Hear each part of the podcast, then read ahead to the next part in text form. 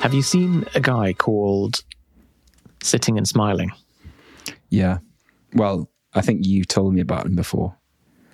Very impressive YouTube channel slash Just- performance art. Not really sure. Where he just sits and smiles at the camera for four hours. Yeah, so he's, he did daily uploads for a year. Just sitting and smiling and staring at the camera for four hours. Like I, I struggle to meditate for more than 20 minutes. And I'm pretty sold on the benefits of that. So this guy is able to sit there. I suppose it's content for him, isn't it? it's impressive grit though because there's videos where he pisses himself there's Wow. videos where he's crying and he's still just like Keeps going. there's a video where someone breaks into his house. He's sitting there and so you can hear someone breaking into his house and you can see the door open. And then whoever's broken in he doesn't break eye contact with the camera. And whoever's broken in is just a bit spooked by it and shuts the door and leaves again. Yeah. I would I would cease the burgle, I think, if if that happened to me. If I was doing a burgle, came in, and there's a guy smiling at the camera and doesn't even uh, adjust to look at what I've done, it'd be frightening. yeah you're immediately on the back foot aren't you You were in London in a storm, weren't you? trapped What in was that London. like?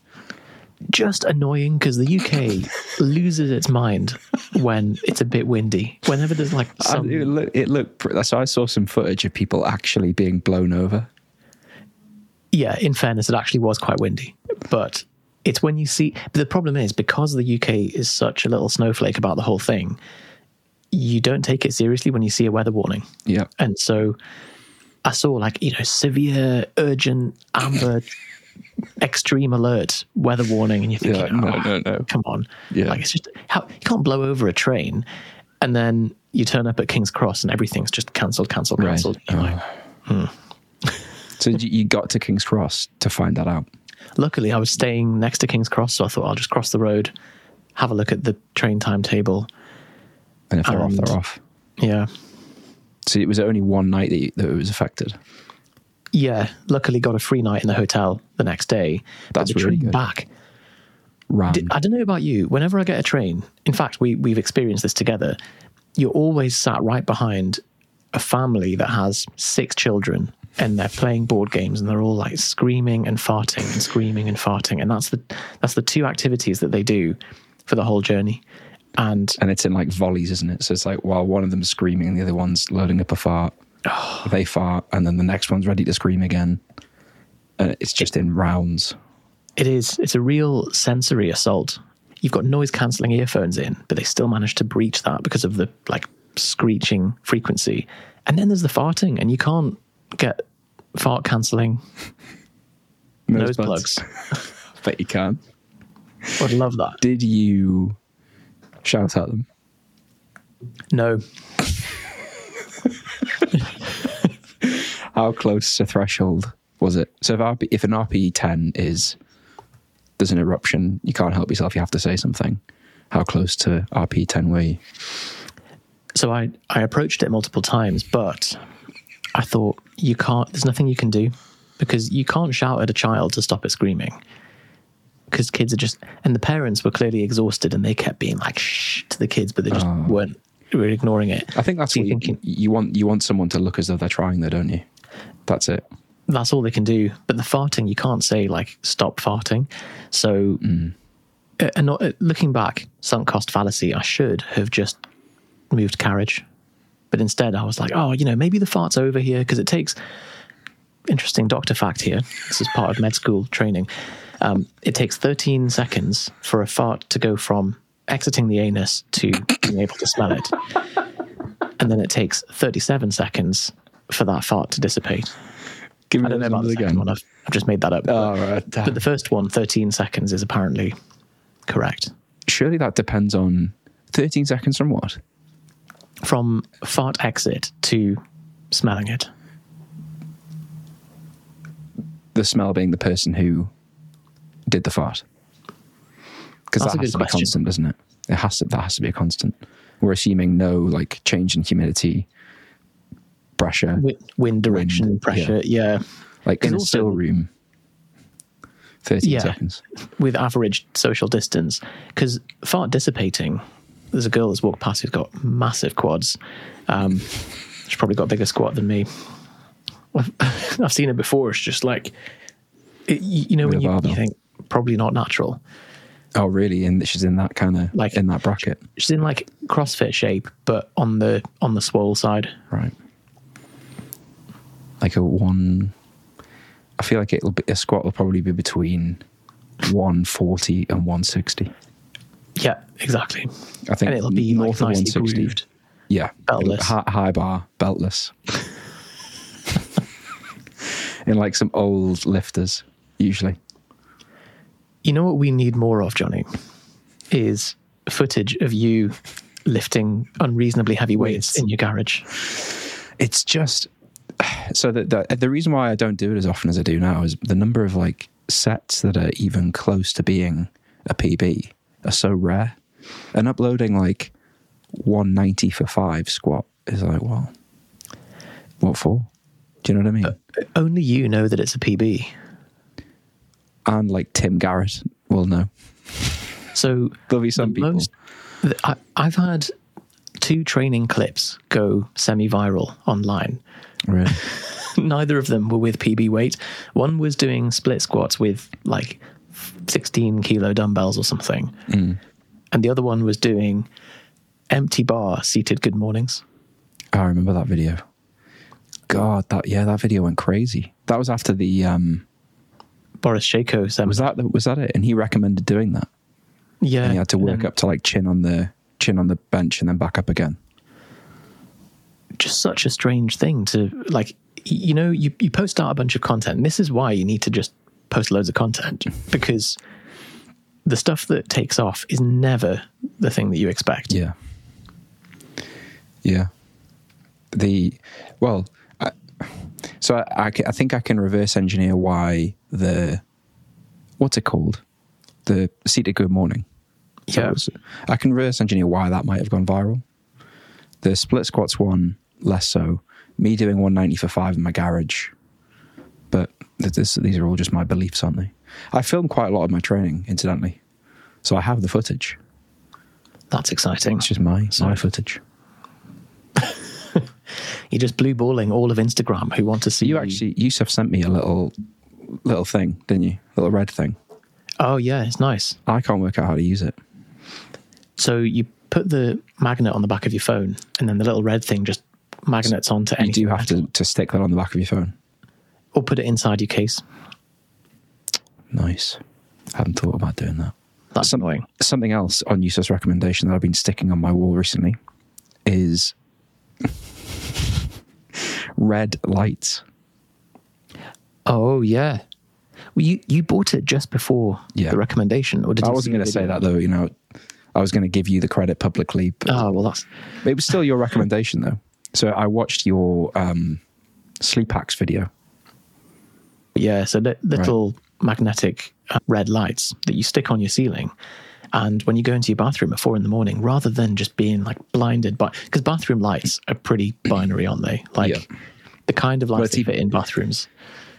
it's even worse than that. So I would, I was waking up and like grabbing my phone off the floor and using that, using the torch off that to like navigate my way to the bathroom and then turn the bathroom light on. So you've had like blue screen from your phone, you've had the torch from your phone, then the bathroom light, and then you, you go back to bed and you're like, try to fall asleep again. Whereas, whereas the red lights, brilliant. Oh, it's, it's So I bought great. I bought feels- two. This is this is my sort of like a, a, amendment to your hack. One of them I put down near my bed to the left hand side of like the, my side of the bed. So I get out of bed, that one turns on, gives me the light I need to get to the toilet, and then there's another one in the toilet. Should say as well they're motion triggered, so Yeah. completely hands free. Brilliant. Brilliant. The sensation Also- of just having a wee in a brothel at 4 a.m., but in your own home, rather than in like a, a studio. In like a some kind of test center with lots of bright lights and being probed and prodded. Um, I got for anyone who follows Yusuf's recent like YouTube reviews, the blue blocking lens glasses. I purchased some of those. So I, I had some before. Purchased some of the ones from the company Yusuf recommended. Realized on doing that after testing two different things that the ones that I had were just like making everything red. It was just like red film over plastic, which is really irritating.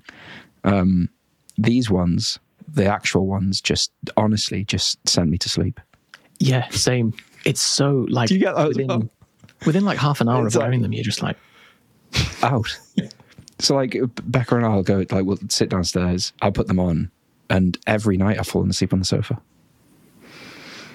Like, to the point where like, it's great, obviously that they work, but it's to the point where it's it's a I'm like resistant to wearing them because I think well well that's just like whatever we're trying to watch I'll be unable to watch it. what a testimonial. It's it's annoying that there are people selling blue blocking lenses that just don't achieve the thing.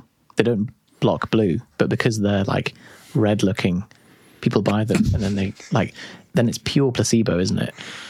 It's such a shame. But then you've experienced both Well, placebo. I- so I did loads of tests with. Yeah, well, I, I did loads of tests with the other ones and could never get- never saw anything from it. I don't know whether you remember. Like I tested it with Whoop, and I was doing. I was like, no, it's bullshit. Blue blocking lenses, that it doesn't work. Wow, no, I didn't I watched that. your video. Yeah, I watched your video, and You're you like, were for quite. God's sake, I'm using fake Yeah. ones. Like, yeah. So, episode two, season two, we've had some very nice feedback from season one. People being like, "Yes, you guys are back. Very glad to be back." Um, as always, send us your questions, your abuse, anything that you want us to to react to, to to pick apart as well. We're very happy to. Um, but in the absence of that, I found this the other day and I thought it was the perfect lesson in how not to do copywriting. What it is, is a thread on Twitter that someone has written entitled How I Stole Another Man's Girl and We're Both More Joyful Than Ever. I read this and just to kind of preface this a little bit, I initially thought it was satire.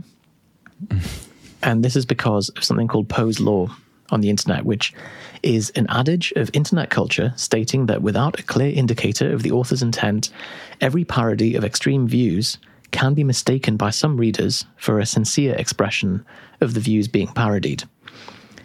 I think this is a problem of the last five years or so, as people have started to become more and more fringe and more extreme, and algorithms start to reward outrage and kind of just wacky stuff that you end up getting people that you're like, I can't even tell if that's sarcastic or if they're just fully serious. And this was one of these cases. I was later reassured that it was indeed serious, but I'd like to to hear your thoughts on this, Johnny, because my my podar is not very accurate. Podar. I get. I think I, I'm a victim of, of Poe multiple times a week. It's rife, isn't it? But that, d- does does it exist in just normal? Um, like if I, I'll send you something and it's like hard to to gauge my like mood or tone, or is it only on the extreme end of the spectrum? it, I mean, it must be a phenomenon that exists a lot, but it's certainly more so with kind of stuff online. If you don't really understand the source, if you've not seen the source before, like I've not seen the guy before, so I don't know if he's a satirist, if he's a comedian, or if he's a, you know, just a guy promoting his program. So it can it can be anything then. I think so. How are we gonna? Are we gonna share your screen? Like how are we gonna present? Oh yeah, good point. So let me share. Because for people on Spotify or listening, they'll be thinking like, what are they reacting to? How do I find out what they're reacting to? How do we find it? We will put the link in the description. But here we are with the tweet thread. I hope it's not been taken down. It will be shortly when this goes viral and the person is so embarrassed. There we go. Oh, he's deleted it. but it's okay because I have saved it. And I thought this might happen because, judging by the reactions that he was getting, wasn't good. Here we are. How I stole another man's girl, and we're both more joyful than ever. I met my wife at the gym. Me recently divorced, her recently engaged. Walked in with my Trump hat on the day after the January 6th rally at the Capitol. DNGAF, don't not give a fuck what others think. Locked eyes with her. She was the new trainer. Me, a four year member. Introduced myself, confidently, as usual. I complimented her on her strong eye contact. Where did you learn that? Her father taught her. Put my gear away and get ready for class. Don't think twice about it. Got a workout to crush. Do my workout, engage with others, fist bump the guys and even the cute girls, flexing in the mirror. Now, you can flex to fill up your ego, or you can flex to appreciate the beauty of the human form and in gratitude for what you're able to build with your body. Difference is clear. Just doing my thing, as I always do. This new trainer girl is friendly, wants to talk to me after class. Mostly ignore her, got things to do job, bros, building my business. Thinking now, this drove her wild that I was uninterested. Back at the gym, following week, and she's there again. She is a trainer after all. Positive reaction when she sees me, engaging me in conversation. I'm friendly but focused elsewhere. After class, stretching out, and over here she got engaged two months ago. Again, not interested, but I pay attention to my surroundings. Over the next few weeks, she likes working out with me, always asking when I'm coming back for class. I'm just going to skip through a little bit. I think the the way in which you're reading this out is Oscar worthy. I'll make for a, a beautiful auditory experience It for would. those listening. If this was an audible, I'd use I'd use a credit on it. Definitely.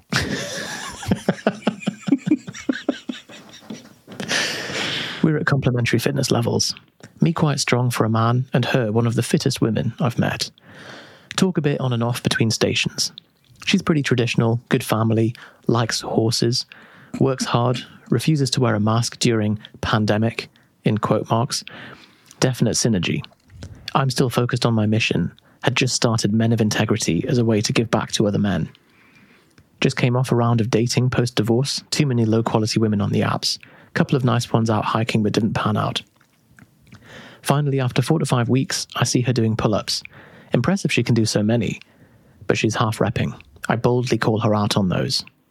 You'd get more of those if you did the full rep, with a big smirk on my face. She gets the usual sour face people get when you call them out. 30 seconds later, she submits. She comes back and owns it. Green flag. This is a quality human being. But I'm still uninterested in her, just having fun lifting weights. I started thinking about some of the men I knew in men of integrity who needed to be pushed. I take a picture with this girl, he's put in quotation marks, to tell the men that she owns her shit better than they do. Time to light the fire in them. She's really excited to do so, but I had my purpose. Po- this girl is strong, she's got muscles, and she's focused as hell in the gym. Definitely can channel her masculine side when needed, and she's engaged but I offer to text the photos and she's very excited to get my number. I give her an ultimatum in about two months. It's me or the other guy. Full stop. Never needed to get there. She invites me out camping. Skip forward a bit. He gets her pregnant in three days. Another plug for Men of Integrity, the Brotherhood. Now we're joyful and reinforce each other's spirit. And they have a baby together. Make sure you claim your woman. If left unclaimed, she's fair game for other men. Claiming is not controlling. Claiming gives her sovereignty, sets boundaries and expectations in exchange for your commitment. End thread. And that's to sell a program called Men of Integrity. I think if it wasn't for the plug, definite satire. But when, but what if we look at this copy a bit more closely? What he's done there is he's followed a copywriting formula. So he's hmm. done something right in that he's done headline, how I stole another man's girl, and we're both more joyful than ever. attention grabbing, correct. Problem presents the problem your prospect feels. Agitation, solution, features, advantage, benefits, logic. Okay, sort of there. And then the pitch. So he's he's got the basic structure of a piece of copy, but managed to get it so wrong. It's just weird, isn't it? I think that's how I would summarize it. Like it's a weird, it's a weird, all of it's weird. The way in which he's like referring to situations, referring to himself, referring to like the people in his program, the girl he's referring to, and that, that he's using this as like, so we assume it's a true story, or is it completely fabricated? so. There's a picture of picture of the girl, picture of his Yeah. baby. and this is all i suppose like so there's another example of of similar stuff like this you know garrett garrett j white right you know Yeah. yeah. I, I don't know how many people listening will know who that is but he's on wake up warrior. He runs wake up warrior which is quite well known. It's like a m- male only program um or at least it was that like i think he helps married businessmen improve their life essentially is the, the what used to be the tagline. But he came up on our instagram the other day. First time i've seen him in over a year. Do anything online and it is now like aggressively religious all of the stuff he's talking about and it's really political and i had the same thing that you, what you're describing i was like oh he's joking you know he's like he's like it's a, a, a satirical the punchline. yeah, Yeah. like he's just commenting on sort of you know how religion is involved in politics in America and like the political situation. But this was all just clearly hit like, and people are commenting, getting really aggressive, and he's replying really aggressively back. And I was like, wow, what is going on? But it's a similar kind of thing. Like you read halfway through that and you think, here comes like here comes the joke, and then The, yeah, there is a phenomena that I've seen over the last couple of years, and it's coincided with COVID. I think COVID's been the precipitant, where there's a lot of American, not Grant Cardone, but Grant Cardone type people who previously were very, you know, good family values and um, sales and, and this kind of living the American dream type image. And then when COVID came along, they took a full handbrake turn, and all of their content becomes heavily anti-mask or anti-vax or religious, or you know, it's just suddenly gone, whoa, straight to the fringes, and no punches held. And you're just thinking, I, I can't really figure out how it's happened in such a group level. All of the kind of um, influences of that ilk have done this. I, I think like it, I kind of get it from the perspective of if just if you want to share your opinion. I think the part that I can't like piece together is how. So Garrett's Instagram, for example, I don't know about this guy, but like Garrett's other content used to be quite salesy. It's like promoting the product, promoting him, and like the outcomes and guys he was helping.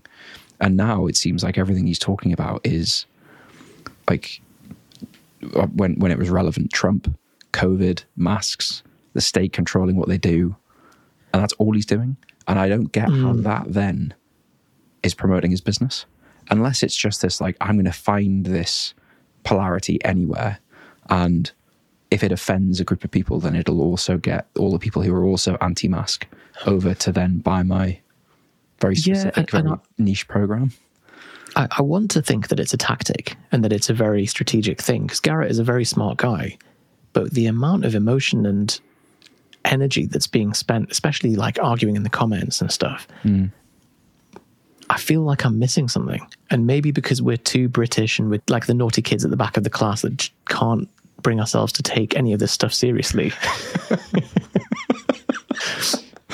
Because that's just the entire British attitude. I think that's why Brits don't get really involved in the whole like impending Armageddon stuff. Mm.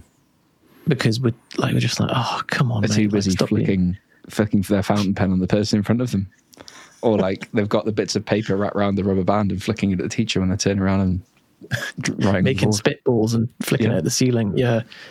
Like, that stuff's not going to do itself. the way that you would treat your business. You have a, a business that's going well and you've got a relevant audience, you've got sales copy that's driving towards something, and then suddenly you go, ah, do you know what? I'm just going to sack all of that off just You see a, you get see a on my chainsaw horse. in the corner of the room and you go, oh, I wonder what happens if I mm, If I start pull up that chainsaw and just start. But I mean, maybe it's working for them. Like, I'd love to know the stats of how many units of man of integrity this man sold. Have you clicked on the link? Do you know what it is? I've not. Let's do that now. Man of Manofintegrity.com. I mean, he's taken the thread down, so Clearly not that he's well. obviously had enough. What's that? Clearly didn't go that well. Yeah. I mean, the page looks nice. From like from your description and from reading it, it sounds like the same sort of thing as Wake Up Warrior. Maybe a bit more of a fitness slant to it. Yeah, I think so. Um, but it's.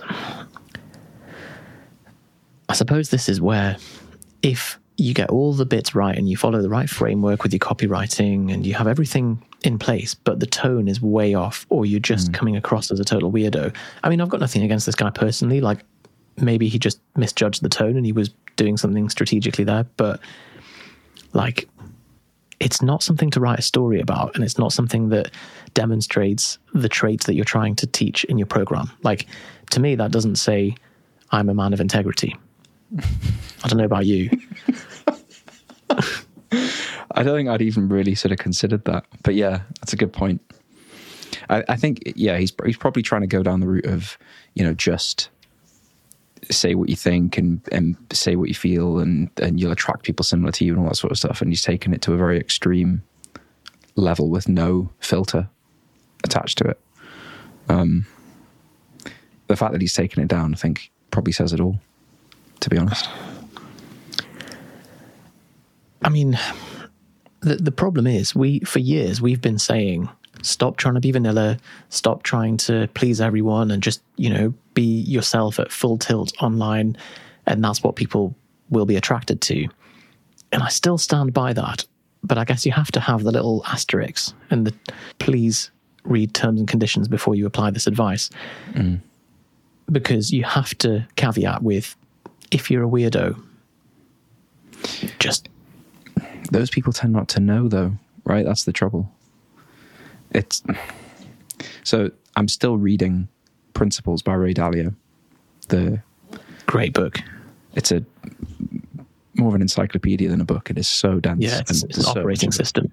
Yeah but the, so there's a there's a chapter that i've just read which i think feels like kind of relevant here which is he's talking about just being radically completely open and honest in your communications and just uh, recommending that as a way of being. And it'll upset people and people won't react well. But if you just do that then eventually you end up kind of at, at this better place. And i feel there's a few other people that recommend doing that right? Like jordan peterson recommends that. Garrett white ironically recommends doing that. So jim carrey. Have you seen liar liar he's in the lift and he's like it was me. What a film. But it just goes to show if radical honesty without tact is a bad combination. Without yeah without like a relevancy filter or like a don't go to prison filter. So Sam Harris has a great book called Lying, which is about this. And hmm. exactly as you said, it's like the basic premise that all lying is bad. However, that doesn't mean that you have to just say everything that's on your mind if it's going to upset someone or if it's not relevant or whatever. Like he's like people think that it's one or the other that you either lie all the time or that you just constantly say offensive stuff. the first thing that comes to mind when you're waiting in the queue to pay for petrol like just swearing at people Yeah, it's like that. uh, That's not like the pinnacle of honesty. That's just removing any cortical inhibition. So it feels like that's what this thread is an example of like a few of these things combined. And then the bit that's missing is just the final, like the spell check lens of like, ah, this is just a bit weird. and as a Yeah. result, he's had to take it down. I think there's actually a lot of it, really. If you if you look at it as like a marketing thing, Like he's trying to sell his program. Here we are talking about it. So he's kind of succeeded in many ways. And it is a story. Campaign. Yeah, Yeah. and it, it like sucks you in. So even as you're as you're sitting listening to you describe it in your very dramatic voice, then you know it sounds it sounds interesting. You want to kind of get to the end, which is kind of kind of the point of copy.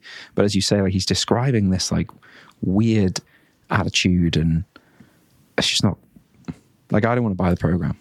I imagine you don't. But or He's have you ticked the already bought the program? He's, he's done storytelling, attention grabbing headline, mentioned the features, talked about he's he's put so put up the credibility about you know these are the men that I help in my group with a pitch and then a photo for proof and so he's you know authority all that stuff he's got the building blocks and polarity so maybe as you say it is a viral campaign and actually he's you know we're, we're not the target audience because we're the naughty kids at the back of the class.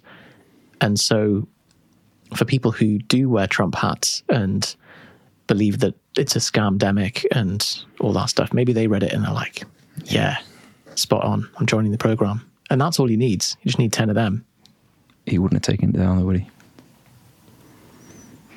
maybe he filled the program. Maybe, maybe it was so successful. But I mean, that's a that's an operations problem. Why have a program with a hard cap? If you if you're trying to present something virally, and it goes viral, and then that causes an operations problem, should have thought. About yeah that. you need to build capacity in your coaching business yeah. What's next? so What's the next segment? would you rather have a ham for a hand like a a ham mm-hmm. or your armpits dispense sun cream I like how your your additional description for what you meant by a ham was just to say a ham again. just because it's a weird word and i think You don't mean ham clarifying. or some ham. You mean a ham, a whole ham, Yeah. even though that's not really a thing. Is it? Well i'm i'm no expert I think I know. I think I know what you mean. It's something that could replace. Is it a hand or an arm? Just my hand. what what do you call is it a hock of ham or like what, when you have a roast beef what's that called it's a something of beef I think that would be a, a joint. a what A joint of beef. a joint yeah Maybe it's a joint of ham. This is the sort. This is exactly the sort of thing where there'll be people listening. Eh, to them, it'll be completely obvious, and we'll be we'll look like complete idiots, shouting at the mm. screaming at us. so It's a ham. So how big's the ham? You describe to me what you, what's in your mind. You describe that that ham, and I'll assess the question based on that. So a, a unit, the the kind of thing you'd go to a butcher and you'd say, "Oh, I've got a big dinner for the family tonight. Can I have one of them?" All of that, please. Yeah, I don't want like 300 grams of it sliced off on the machine at the end of the counter. I want the entire thing. yeah. And I have one of Field those on day for the each side instead of hands. You would just have one hand. Hand. The other, the other hand's normal. Yeah, So I think that option, long term, five years down the line, you're going to get all sorts of imbalances, aren't you? Like you, you'd probably end up with like needing a hip replacement or something off the back of that. Because of the misalignment, the kinetic chain. The weight of the ham. Like, let's say that ham's going to weigh at least, at least a kilo, probably two, three kilos of ham. Yeah, And that, and what does your hand weigh? less than a kilo probably. A couple hundred grams, You- yeah. You'd have a massive bicep though. But only on one side. And I'm not really worried about that because initially you think like, oh yeah, great, loads of like arm gains. But then you think you like you go to swing round and grab something, suddenly you're accounting for on only one side an extra couple of like an extra kilo or two. I just think you'll end up with imbalances and problems. So I think that's a good consideration. I wasn't sure if you were going to go down like the septicemia route or the the fact that if a ham is kept at room temperature for long enough, it starts to become a bit smelly and so on. I hadn't but even thought about that. there's so many variables. But I've got some helpful caveats and guidelines for the question if you'd like to hear them, Johnny. Yes, please. So, the ham would be a fully operational hand. Okay. The ham hand will grow back at about the rate of fingernails if you nibble it. But if you eat the whole thing, it'll take a month to repair itself, during which time you won't have that particular hand. I believe the ham hand is vegan because no animal is involved in its production. No one, no one dies, but that's your own moral choice. You can choose what kind of ham you're going to get before the hand, ham hand is first installed, but then you've got to live with that decision. So you can't change to Parma ham once you've plumped for breaded. Okay. On the flip side, the sun cream produced will be enough to cater for reasonable use for you and your immediate family every year. So, not enough of it to be a commercial enterprise where you can bottle it and sell it. These Which is a shame. Excellent. Yeah, We've never had this on a Would You Rather before. This is this is really complete. This. Oh yeah, we've really stepped up the uh, the game here. Um, you will be able to select the factor of sun cream before your first squirt, but once selected, you can't change that factor. Thirty. Just straight down the middle, 30 or 25 or 20, something in that region. But go on. and there'll be a nozzle in your armpit, so the sun cream will only come out where you want it to. Oh, definitely that option. The nozzle's clinched it. Yeah, yeah. I mean, I I can't see any pros to be honest for the ham hand, apart from that you get to eat a bit of ham once a month, which is it's your probably about. Well, the, the bit that I don't get is if it's fully functional, surely there has to be nerve endings. Do those, do those just get shut off when you decide on one morning to just have a bit of your hand? Yeah, because either way, if there are nerve endings, it's very painful when you eat it, and if there aren't, How are you going to use it? just gonna you're gonna be really ham-handed, aren't you? So it's difficult. And the only downside of the sun cream that I can see, like the only problem, would be the sun cream coming out without your you without you wanting it to. You're doing some dumbbell bench and it like Yeah. spurts on you or something. And yeah. you get all greasy and but if it's if there's a nozzle, fantastic. Yeah, so e- even I suppose I mean I'm not built for for ham or sun cream. You know, I'm a I'm a bit yellow anyway, and And you don't like ham. I don't eat don't eat ham, so I'd rather not have either. But in fact, I'm looking particularly yellow in this light at the moment. I'm not normally this color, particularly in winter. Um, but also the estrogenic activity of sun cream, so I wouldn't use it myself. You could maybe, I mean, so it's not enough to sell as a commercial enterprise, but what you could do is make it into this like boutique, really rare, restrict the supply sun cream that's you know enough for you and your family every year. So it's you'd maybe make a couple of hundred quid from it. Yeah, it's a good point. Like I, I, I don't know why I just assumed like, oh well, I wouldn't be able to buy sun cream. I'd have to use the stuff from my armpit. Like, I'm sure you can still buy the sun cream. You just have some extra. That's true. And you could do it as a little competition with yourself as well and be like, okay, I can only produce this much sun cream. How much can I, how well can I market it? And you can use that as your barometer each year if you can try and hit PBs with how much you can sell it for, Yeah. accounting for inflation. were you scratching your face there? I thought you were doing like a little cry.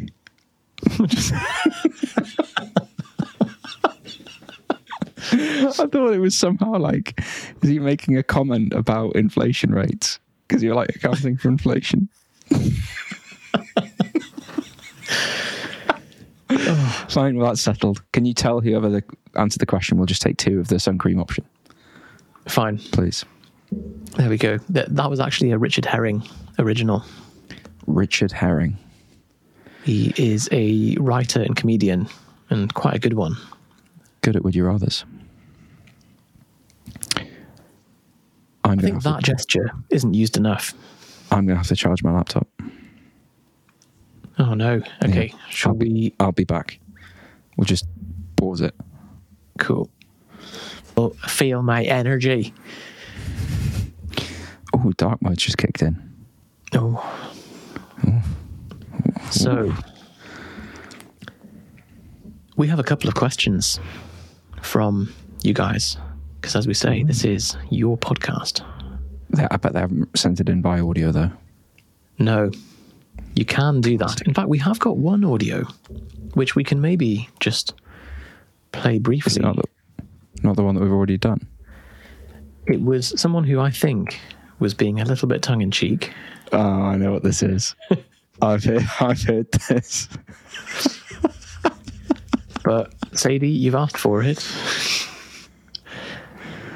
It's a great question, to be honest. Hi, um, I just want to know what happened to Yusuf's little plat, and is the little plat going to come back? And how does the little plat affect Yusuf's ability to lift heavy things? So, good question. There's three parts to this. Composite question, should say. One A, one B, and one C.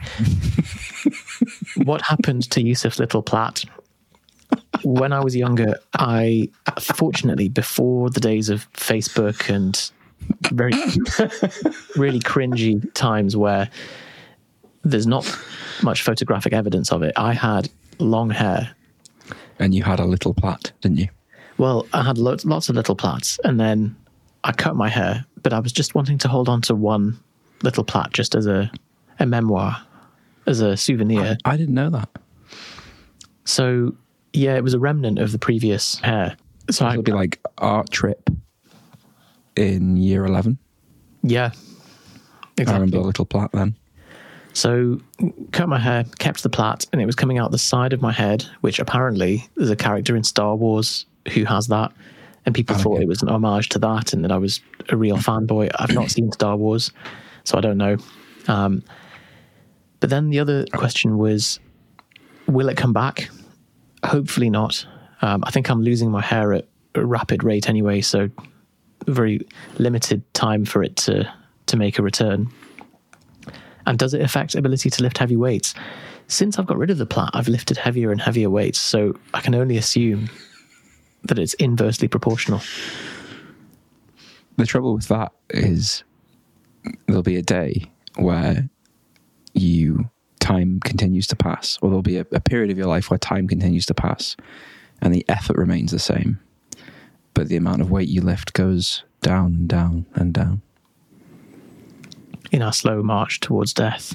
So And then you might think, fuck it, I'm going to get that little plat back again. need to get it back. Yeah. But then you'll have to go and get a hair transplant and I've just got is hope a transplant? that, like, based on male pattern, if it goes bald from the front backwards, I'll still have, Still have a bit at the back of my head to, yeah. it's rubbish, isn't it? Like the, the hair loss as a concept. It's one of the few things because, you know, over the last 20 years, certain features have become off limits to make fun of. So, fortunately, racism died out several years ago, and there's kind of smatterings of it, but it's generally accepted as not a, not a nice or mm, acceptable Not thing. Then, like fatism came into place, where you know, look at any sitcom from the '90s, and the fat person would always be the the object of the joke, the butt of the joke. Then it was like gingers, and but what still remains, I think, is bald. Like you can still make fun of bald people, even though it's to do with their appearance and it's out of their control. Probably can't help it. I don't know. I don't. I don't think I come across that much like actual fun making, but I suppose it exists. I think quite a lot. Like people, guys I interact with who are like losing their hair, uh, like losing their hair quickly, are often quite like open and just talk about it and mention it. Yeah, So, you know, they, they almost like lead with it of like, oh, fucking hell, look at this. And so it isn't, it, because they've kind of been self, self, almost like self deprecating in a way, it's, it, it loses the edge a little bit.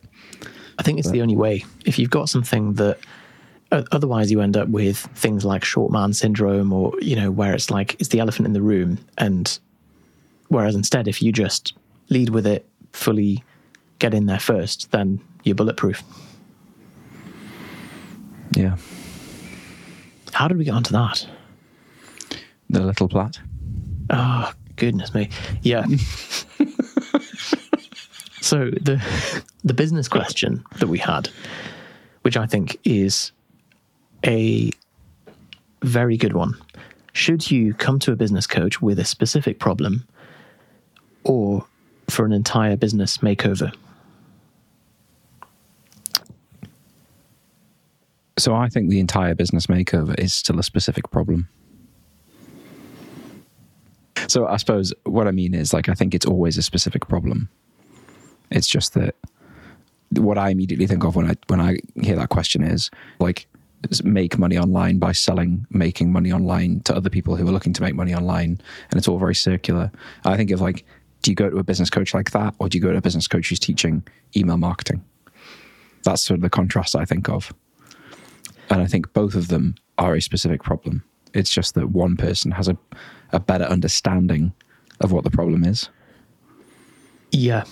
Well, okay. So over the last month, you've been feeling more tired. So you go, I'm going to go to the GP.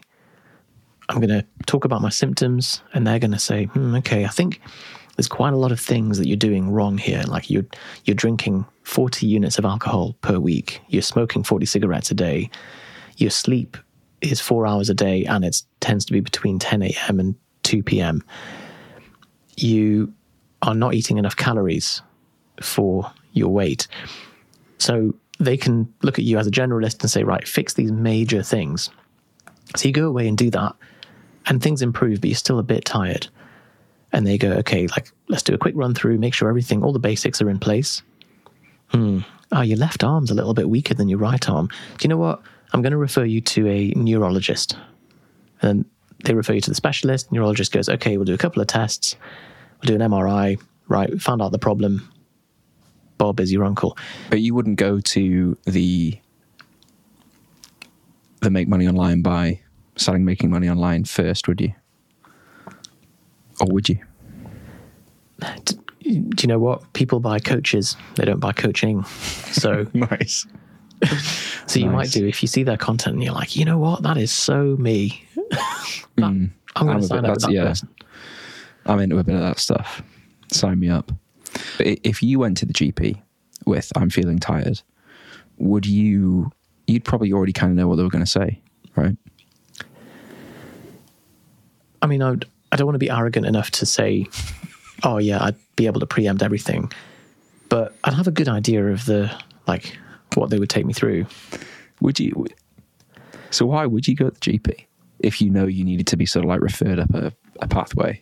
Whenever I've seen doctors as patients, it's normally been, "Hi, I've got this problem. I think this is what's going on, but I'd love a second opinion.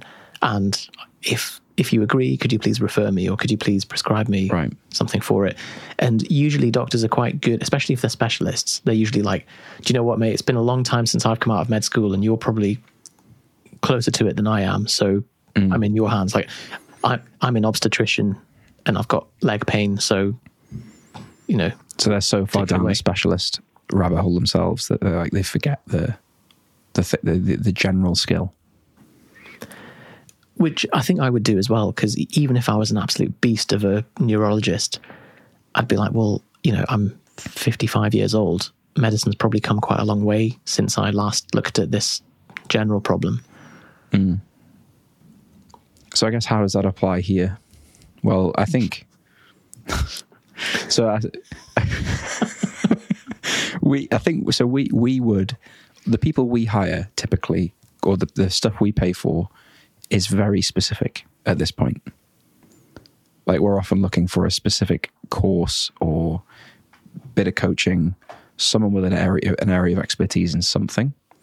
So we we wouldn't go to like a how to start an online business coach to improve propane because what they would be teaching generally wouldn't wouldn't I suppose it might help um, but it probably won't like we- we're quite aware of what the problems are we we face like what the bottlenecks are we face so I suppose we're more akin to Yusuf going into the the GP surgery like we have a bit of knowledge we're pretty sure we know what the problem is but like hey can you just can we run this past you to just check but if you're like uh, me going in the GP like I'm going to go to the GP because like well my leg hurts and I don't know why right? And like I could Google it, but oh my god, you don't want to Google it. that would be terrible. And you, you don't know how simple or how complicated the problem is until you can get someone to have a look at it. It might be that, hey, my leg hurts, and they go, oh, have you noticed that like stick that's sticking out of your leg? And you go, oh no, I've not seen that. And they go, okay, cool, just mm-hmm. let's pull that out. Oh, my leg feels so much better. Brilliant, problem solved. Compared to, you know, you've been through all the basics and you still need to figure out what it is. So, something that I picked up recently, the best book to read is the one that solves the problem right in front of you you're excellent at doing this because you treat reading as just in time rather than just in case. We've got to look at reading or hiring a coach or any of this stuff as means to an end. You know, the the, the goal of reading a book isn't to be like, oh, I'm, I'm racking up my numbers of books that I've read this year. It's how can I apply this to my life? How can I use it to make big strides in my business? And so the best way to do that is you're facing a problem, you find a book that addresses that particular problem, you read it up until you find an insight or something which is that you can go away and do, close the book, go and do it, then come back and continue reading. So the only reason I do that, by the way, like it's not this like deliberate thing. It's just that I know that if I'm not, I know if I'm reading a book that's not directly applicable, I'll probably just lose interest in it. Whereas if I'm trying to if I'm trying to actually solve something or like achieve something, and I think the book's probably got the answer in some way, then I'm like desperate to read it. And I'll often devour books in like three or four days when I know that the thing I'm trying to, I'm spending the rest of the day trying to solve, the book is, is addressing. And I think it's the same. Like we speak to loads of people who've bought like a nutrition course or some other kind of certification that they're doing in the background and they've been doing it for seven or eight months. And the reason why they haven't finished it or they haven't like got through the whole thing is because if they did it or they didn't do it, like it doesn't really, it's not going to affect their income, it's not going to affect their clients today. Like it might be more of the advanced stuff that probably doesn't affect anybody that they're working with just yet, but it would be nice to know. Versus you start working with a, like you start, you work with us in propane business and we're teaching you to launch something immediately that's going to bring clients in immediately. And so if that's the problem you're trying to solve, it's like, well, I want online, I want more online clients to get more flexibility. That's the problem we're solving there's suddenly this like urgency attached to well i really want that outcome so that's why i think just in time for me you know I, probably most people who struggle with like procrastinating on finishing a book that's a or completing a course it's a better way of viewing things um but yeah. So you're more likely to bash through the book, as you said there, and your recall of the book is going to be so much better when you're fully invested in it. So I suppose the crux of this question is do you know the outcome that you're trying to get? Mm-hmm. And how much do you understand about the problem that you're trying to solve is? yeah. I mean, now that you phrase it like that, I think that's why I'm struggling to answer the question. Because I think it's the hard part of it is knowing what the problem is. I think, like, often when you're stuck, it's because you don't have the answer. Like you don't know what the problem is, you don't know why it's not progressing, or you don't know why you can't achieve it on your own. So what you really need is somebody to diagnose the problem, and the problem only exists on the path to it to getting somewhere, on the path to an outcome. So like hire the person that is where you are, or gets people consistently to where you are, or ideally both.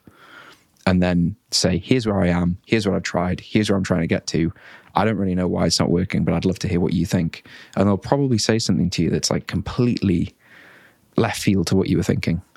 And that's where the value of coaching is really, or the value of a course or something like that, as it, as it compresses all these like experiments you'd have to do on your own to just like, oh yeah, I was going to spend two years going down that road when actually it's the completely opposite direction. 100%. This person's asked, are business coaches legit in general? And there's your answer. It's, it, if someone is in business and is successfully producing results for their clients, it's probably unlikely that they're a total scammer, that they're a total rubbish at what they do. But it's are you are they in their element? Are they solving a problem that they're equipped to solve? If you hire a plumber to try and do some joinery in your house, like they, they could probably be like, you know what, I'll have a go, but it's not really my area. And you can't be like, oh, the plumber was shit. Well, you you hired a plumber to do something that wasn't they weren't fit for. Mm. It's the same as saying like a, a personal trainer's legit. I think like there are some yeah. great ones, there are some terrible ones.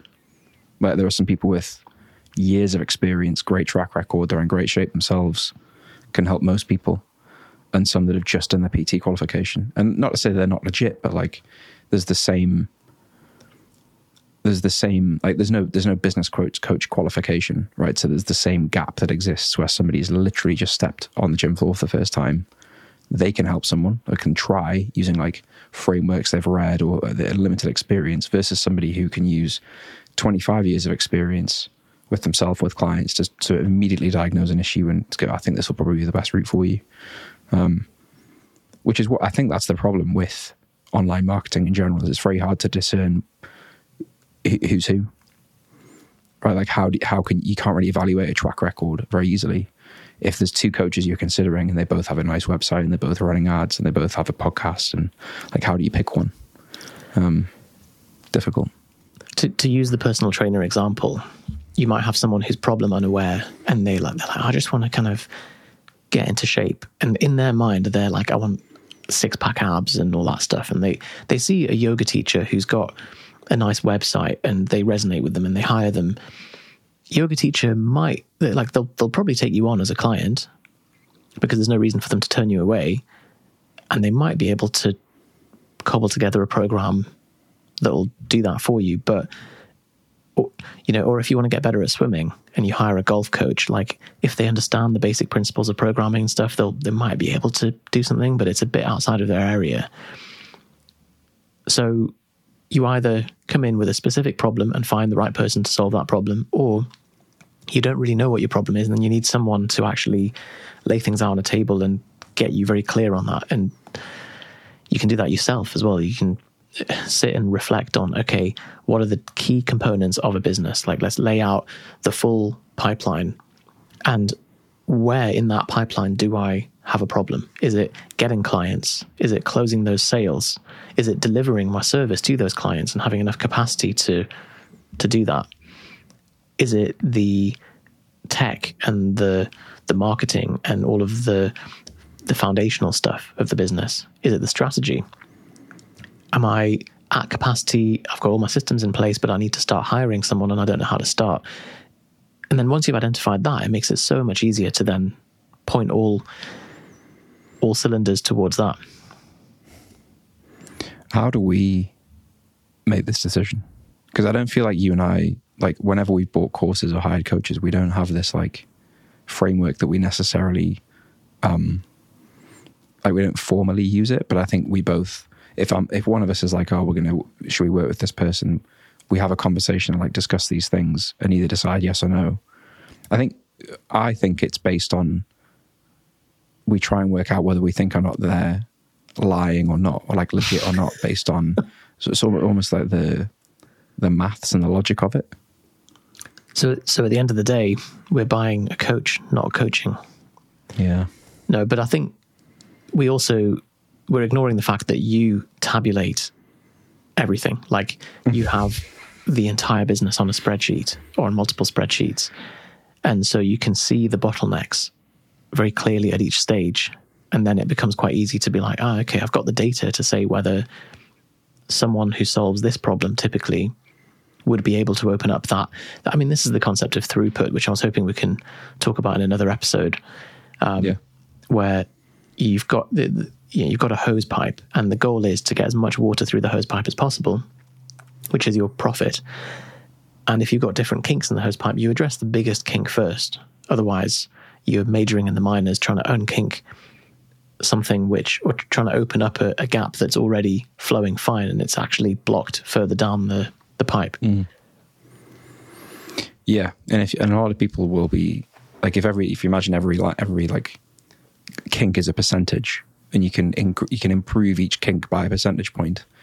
It's whichever, as you say, like it's which one is is the furthest away from being where it needs to be. Because if you're trying to improve something that at best could be 20% and it's at 18% and you're trying to optimize the final two, it's like it might happen, but it's probably a waste of time versus something that's currently at 2% when it should be at 15. Like the uplift that you could get by just not it not being shit is huge. and that I think, yeah, it's, it's very hard to objectively look at the stuff you have in your own business that you're very attached to because you've made it and maybe your clients like it because obviously they like it because they bought, right? But there's a, there'll be part of it somewhere that's failing entirely. And for most people, it's like in the most coaches we work with, it's in like lead gen and sales, right? Usually lead gen and volume of people.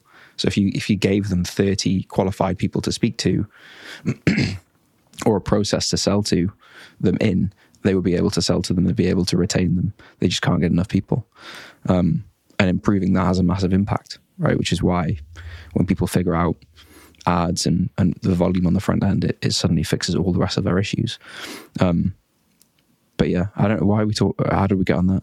The our business coach is legit, and so this is the thing with going to the GP or having or, or going to a trainer and knowing what it is you want or what your bottleneck is, and through our content, if you're new to our podcast or our videos or whatever, like subscribe and have a look because our goal is to equip you with the tools to self diagnose and be like, okay, here is where I am in my business journey, and here's where I need to, here's what I need to work on the most.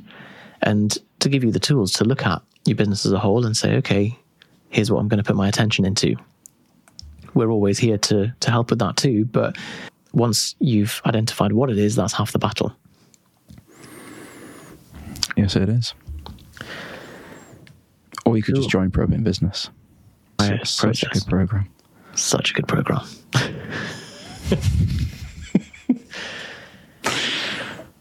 Like Fantastic. we're really, we're really fond of it, aren't we? I I love it to be honest. I wish I could buy it every day. You can if you want. Just need the four digits on the back of your credit card.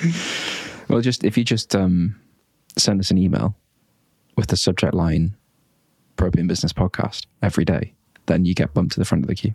So even if there's a day full where you can't book a call, you go to our calendar, no calls. You think, God, I really could really do with speaking to someone today, because obviously you want to buy it every day, so you'll need to do that. If you send us that email with that subject line, you go to the front of the imaginary VIP queue. Right, I'm signing up right away. You've sold me.